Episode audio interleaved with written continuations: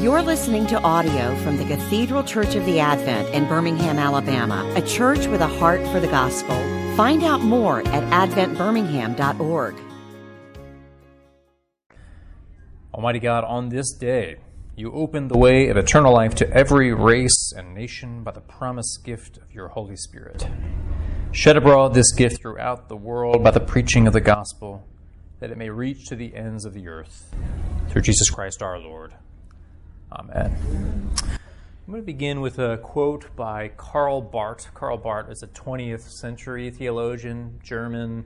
He essentially lost his job because he wouldn't sign an oath of loyalty to Adolf Hitler. So he's uh, he's kind of he's a real deal theologian and also kind of stood up for what he believed. And in his commentary on uh, the figure of Zechariah from the scriptures, he writes this. And I dare you not to resonate with this.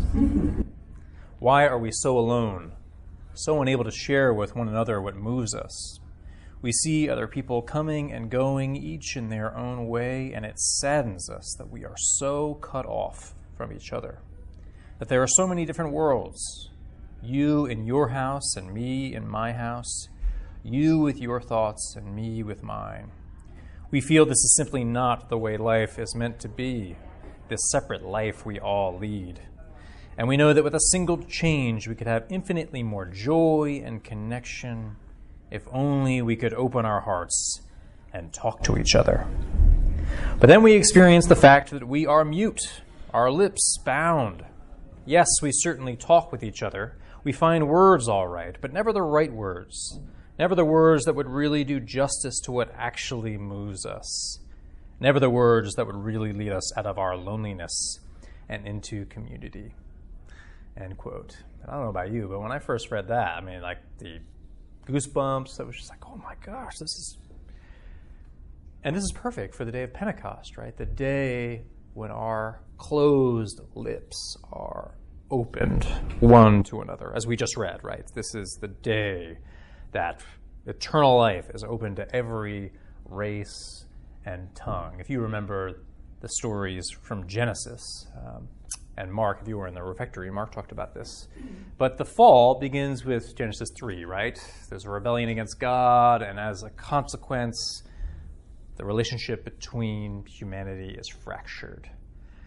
A lot of us think it ends there, but really the first 11 chapters of Genesis are just compounding that initial rebellion that initial fracture between each other. And it climaxes in Genesis 11 with the story of Babel. You remember that story where they're building this tower to heaven? The, the text says essentially it's, it's for us. It's to sh- kind of show how great we are. It's essentially to say, we do not need you, God. We can take care of things in our own way.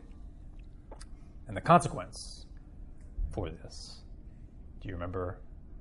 Our tongues were closed off one to another. We couldn't understand each other.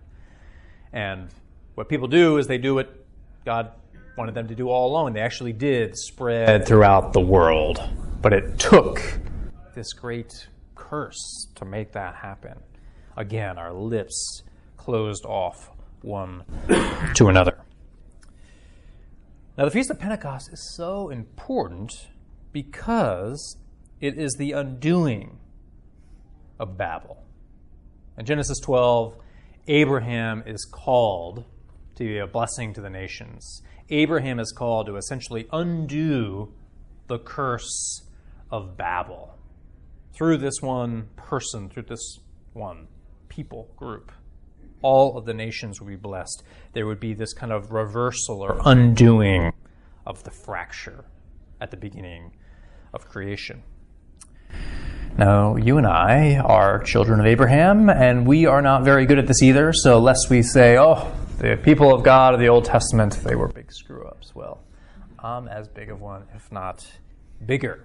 So, what Abraham was called to do, the Spirit of Jesus accomplishes. And we see the beginning of it in Acts 2. We see the beginning of it at Pentecost, where the Holy Spirit falls upon the disciples, Jews from all over the diaspora are gathered, people of different languages, different cultures. Peter speaks, and the, the text also says the other disciples are speaking too. And everyone's amazed. And why are they amazed? Because they can hear and understand. If you're a good Jew, the light bulb is going off. The curse of Babel has been reversed. Or at least it's kind of like the way we talk about Jesus' victory over sin and death, right? We talk about his victory over sin and death. It's once and for all, but at the same time, right? Sin runs rampant, death is very real. This at Pentecost, it is the once and for all undoing of Babel, but there's this notion of the already and the not yet.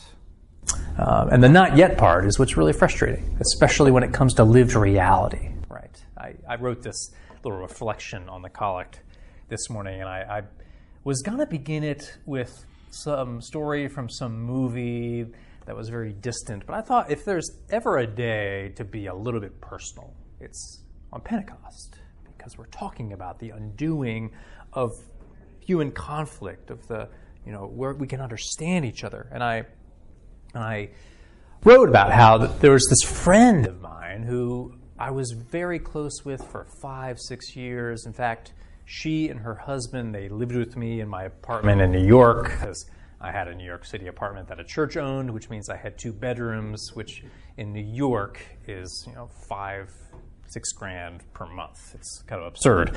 They were kind of they were a newly wedded couple. They didn't have any money.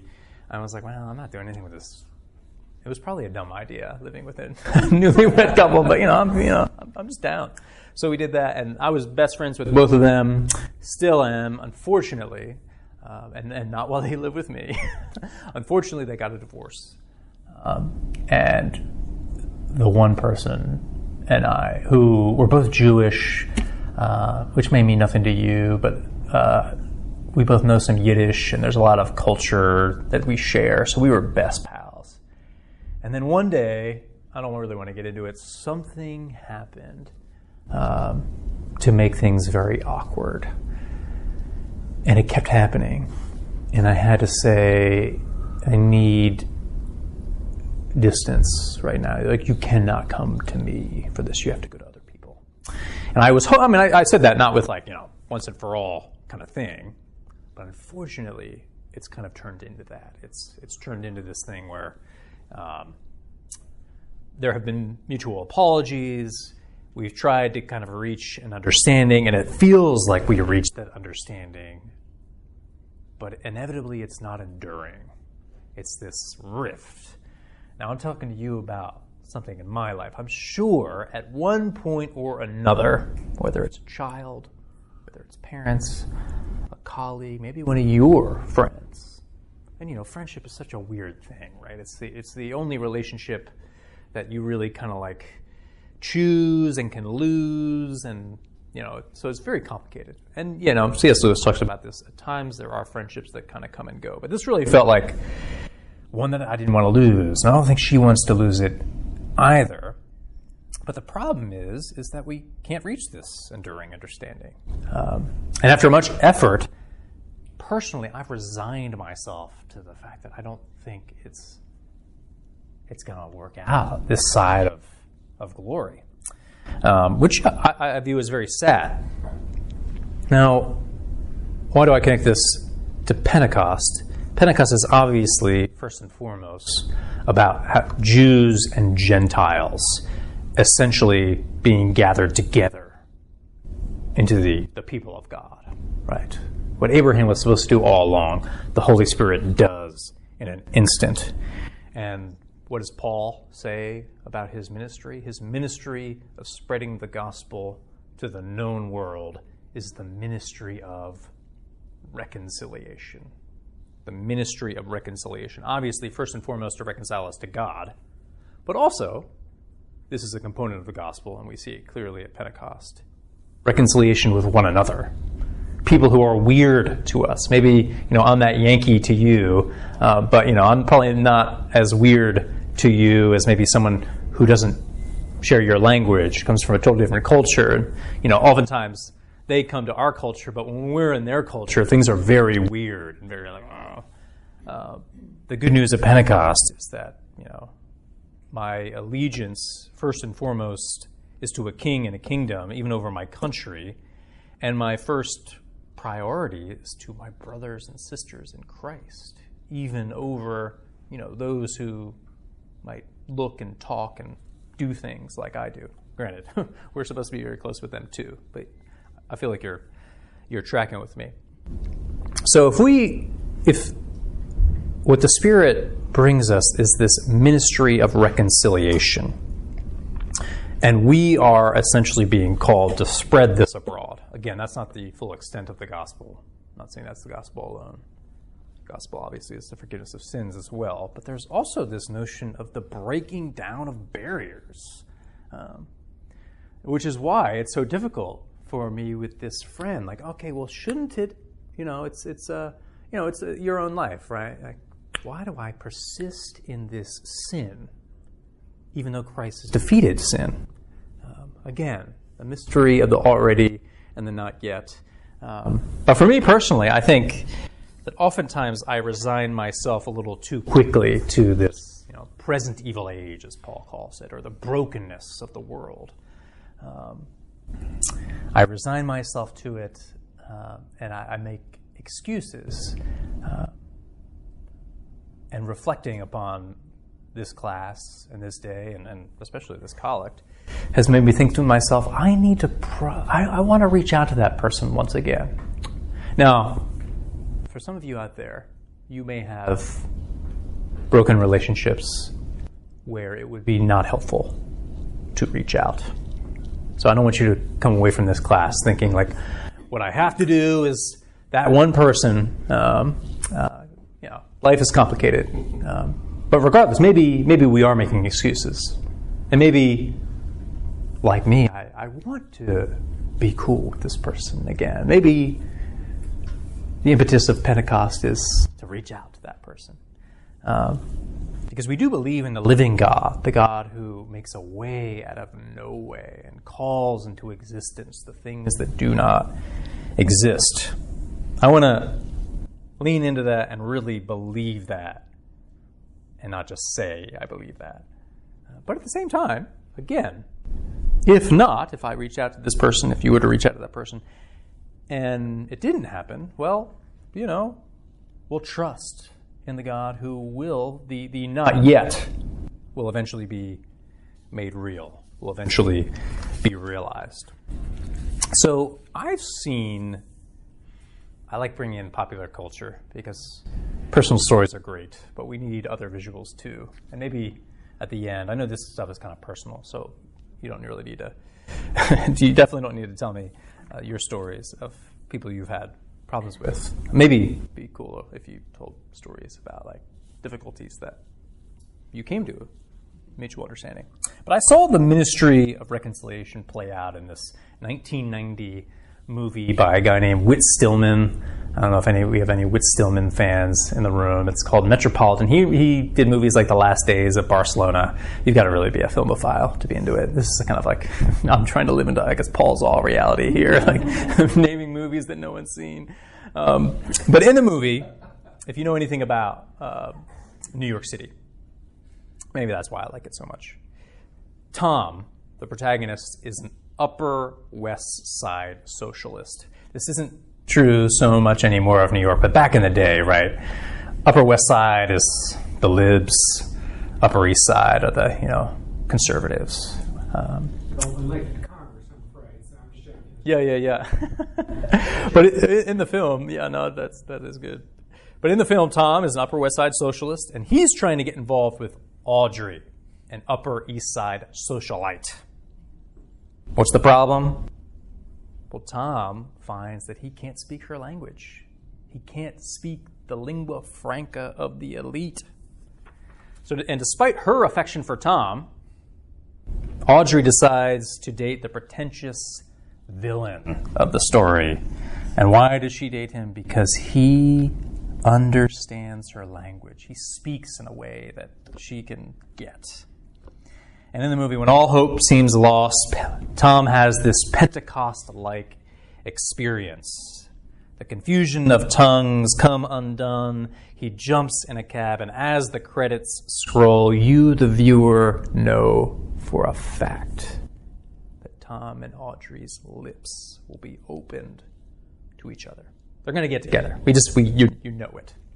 Uh, now, granted, this is about, you know, romantic love. This is different than the Pentecost experience, but I think it's a picture of I don't know why, but in this life there's that frustration, and oftentimes it's with those closest to us that we just don't get each other, or there's this impasse, or like, why are we fighting? Uh, and we all know the, the right answer to that, right? The effects of the fall, Genesis 3, Babel. But we also know the other answer, right? God has made in, in Christ, through the Spirit, God is renewing creation. He's defeated hostility, sin, and death. He's defeated mutual incomprehension. So why are we here? Why are we stuck? Um, and part of it really is, yeah, of course, another right answer. We're called a lot of times to be to wait and be patient. Two of the things that I hate most in this life. Uh, talk to my mother. I am the least patient person at least that she knows. That's what she tells me. uh, maybe not the least patient, you know. Hopefully not. But but yeah, like sometimes we really are called to the are already and the not yet is a real thing. But I don't think we want to use that as an excuse to be like, well, nothing really changes. Kind of become like functional deists. Like, oh, like God's not actually at work. St. Paul and the rest of the scriptures say very different things that our God is living, active, and making a way out of no way. And so, yeah, wait and be patient, but also, this is why, you know, I love the, you know, I guess what you call them the mild charismatics in my life, because they anticipate that God is going to do something. Um, and you know they're not always right, but sometimes you know I delight too much in saying, "Ah, here on this thing you weren't right," um, and I just kind of like bury myself in my like resignation, despair, or just like, uh, you know, this is all, it's all rough.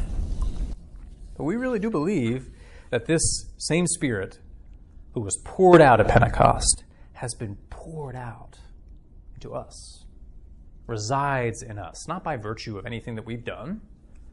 Uh, that's what baptism is so important, right? We see a picture of this in Jesus' own life, right? The, the dove comes down on Jesus. Sorry, I'm looking this way. I want to look both ways. Uh, the dove comes down on Jesus, symbol of the Spirit. And this is really a picture of the Christian life. The Spirit falls upon us. And whatever you think about it, this is why I love the picture of infant baptism, right? A helpless babe helpless people like you and me. The Spirit has fallen upon us, resides in us. And despite, you know, everything we do to fight against that Spirit, uh, He's working on us. Even when it seems like we're backsliding, right? We're told, hey, don't look to yourself. Look to Christ. Look to His promise. Look to the Spirit. If there's any message that we need to get at Pentecost. It is that this same Spirit is living and active and working in your life and working in your relationships. Uh, sometimes to humble us, sometimes we're the piece of work, sometimes we're the right ones who need to let go of being right. But other times, you know, it's you can't change someone else. You can't force them to comprehend you or to realize that what they did hurt you or this or that. Or sometimes we have conversations, the same conversations with the same person over and over, and you feel like you've gotten somewhere, but they cannot let it go. Um, the hope of the gospel, which I think helps us not get jaded, is that there will be a day when that will be undone. God willing, now, but ultimately we know it for sure. Um, I think the good news of the gospel in this situation, the good news of Pentecost, is that we can resist being jaded, even if it's not going our way right now, because we know it will. And sometimes, if you're less of a pessimist than I am, and your eyes are actually open, we see that this has happened and is happening in our own lives. Um, maybe you're like me and you're always like, oh, always looking at the negative, glass half empty or whatever. Uh, but, that's why I need you. I need you, the, the glass half full people, uh, because I say I believe this and I want to believe this. Um, and let's let's let, let's leave that at that for now. Is there any kind of comments or questions? I have a few more things that I I'm thinking of saying, but I'd rather kind of in the smaller group get any, and it doesn't have to be a story from your own life or anything like that. But foresight. Two things that when you were speaking kept spinning in my head. One is that when I'm learning or have learned about forgiveness is that um, the other person doesn't have to know. So you can have love and grace and forgiveness for somebody and not involve them. Totally. Sometimes I visualize that when I say the Lord's Prayer. Um, lead us not to trespasses. And then another Yeah. thought that I had while you were speaking was in Isaiah 11, when all the animals will live in harmony. And I think that um, our strife with humanity is similar in that, you know, one day we will live in harmony, but right now it looks a lot like Yeah. a snake in the line. Yeah, I love those nature shows. But do you ever notice that in the you know Planet Earth style shows, uh, they only go so far in showing like just how brutal nature is. Just I mean, there's a lot of death. So like I think it just goes all the more powerful to that that image, that metaphor that's used in the scripture. Uh, the wolf and the lion, or the lion and the lamb, are going to lie down. We're not at odds against each other as much as they are, really. Just nice. I think that's the point. I think it's the point, though. If if it's possible in this instance, how much more uh, for you people who don't need to eat each other to survive? Sorry for that. But I was going to say the you know Babel is God breaking everyone up, and I think Pentecost is God bringing them back together. And ultimately, in Revelation, you see one.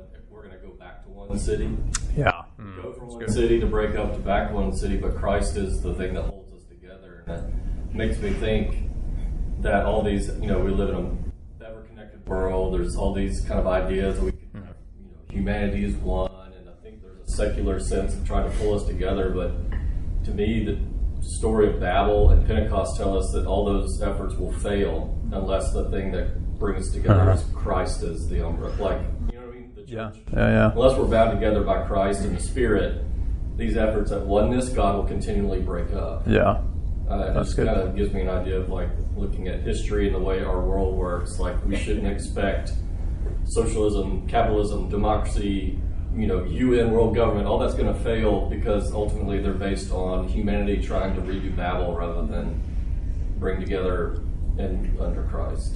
yeah. No, I think it's, uh, So it's- I'm, on, oh, I'm sorry. with you with the pessimism thing. I'd love Yeah. to walk out of it with you at some point. Yeah, yeah, yeah. Well, I mean, that's, I mean, hey, man, that's the, the, the church. We need each other. Um, Yeah, and sometimes I think people who like theology tend to like part of my appreciation for it is I, I unconsciously think I'll study enough and that I'll be complete in myself, and that's never going to happen.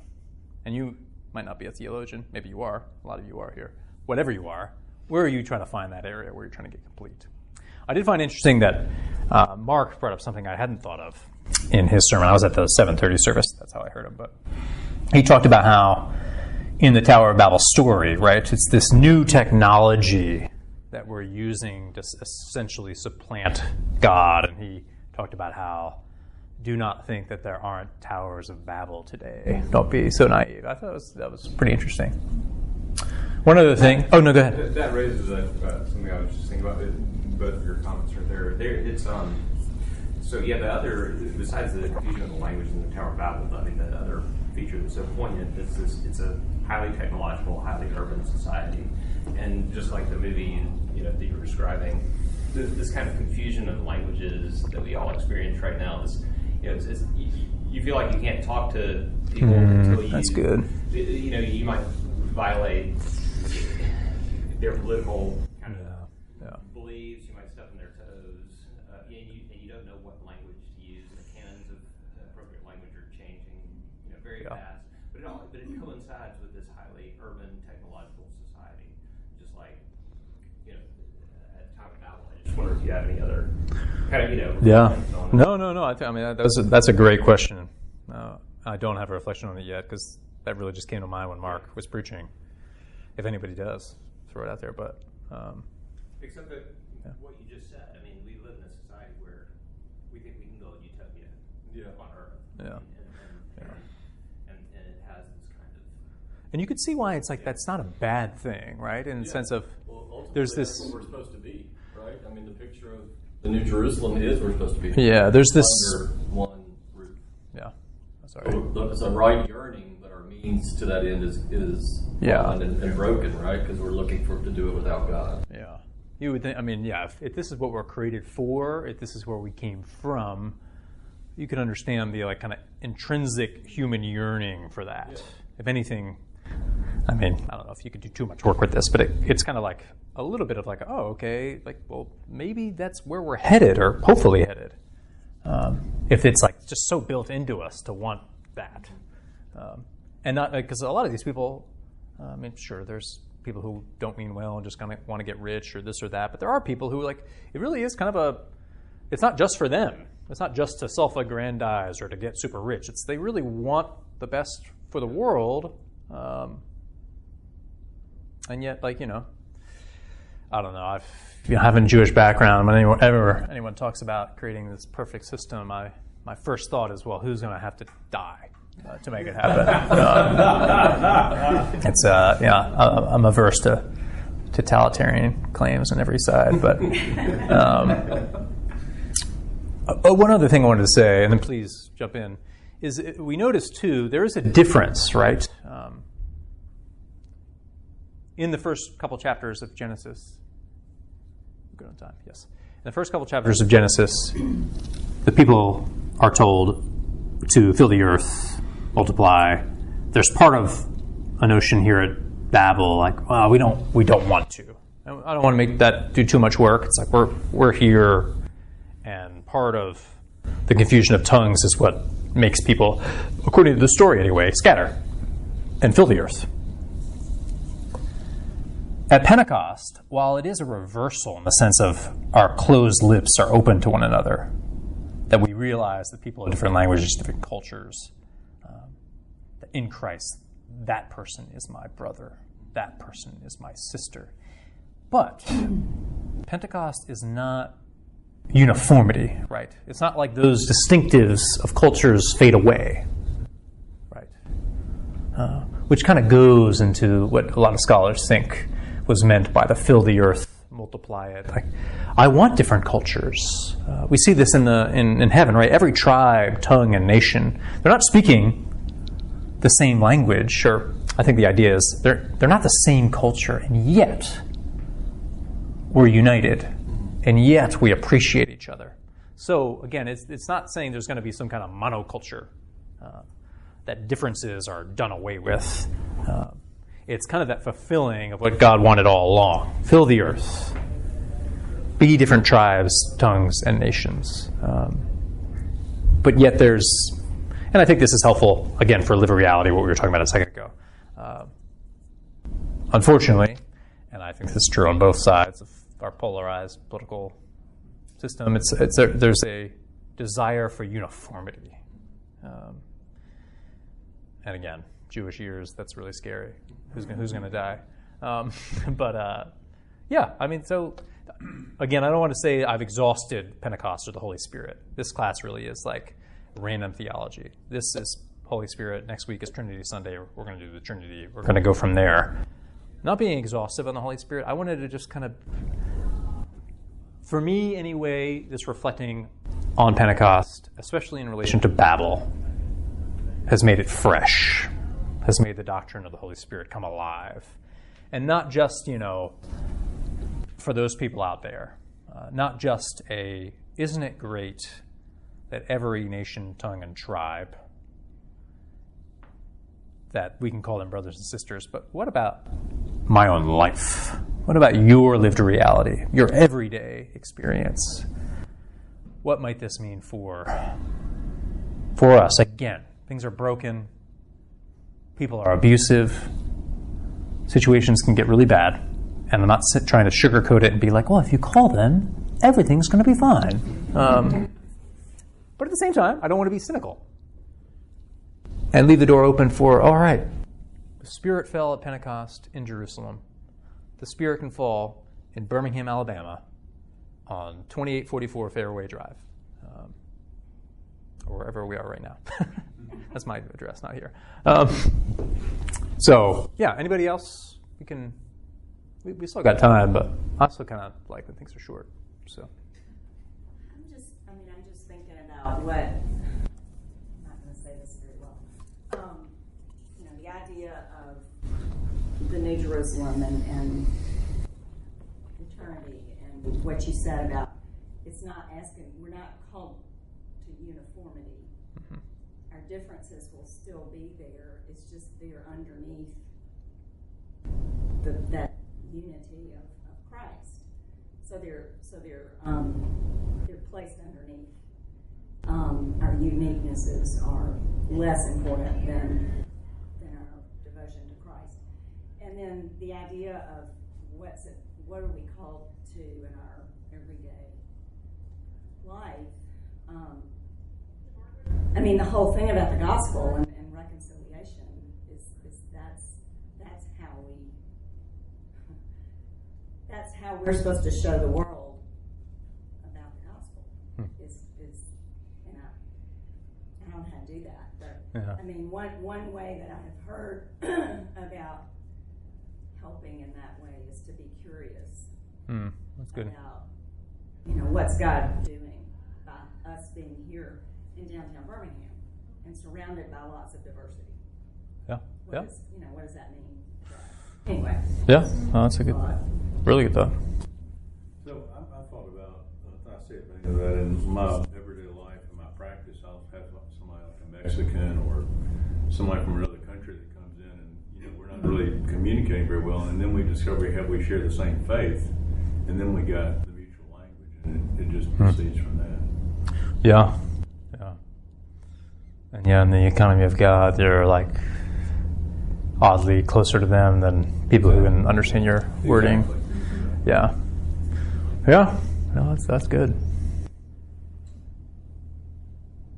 Anybody else? I had something that came to mind and I lost it, so but it was probably no good.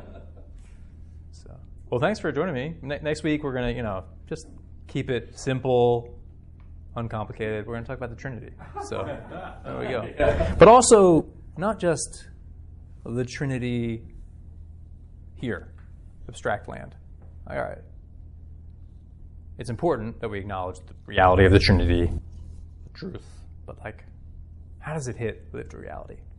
So, if you're here, come. If not, it's recorded. Go to the beach. Hot theology summer. Here we go. You've been listening to audio from the Cathedral Church of the Advent. If you live in Birmingham or find yourself visiting, we hope you'll join us for one of our Sunday services. Find out more at adventbirmingham.org.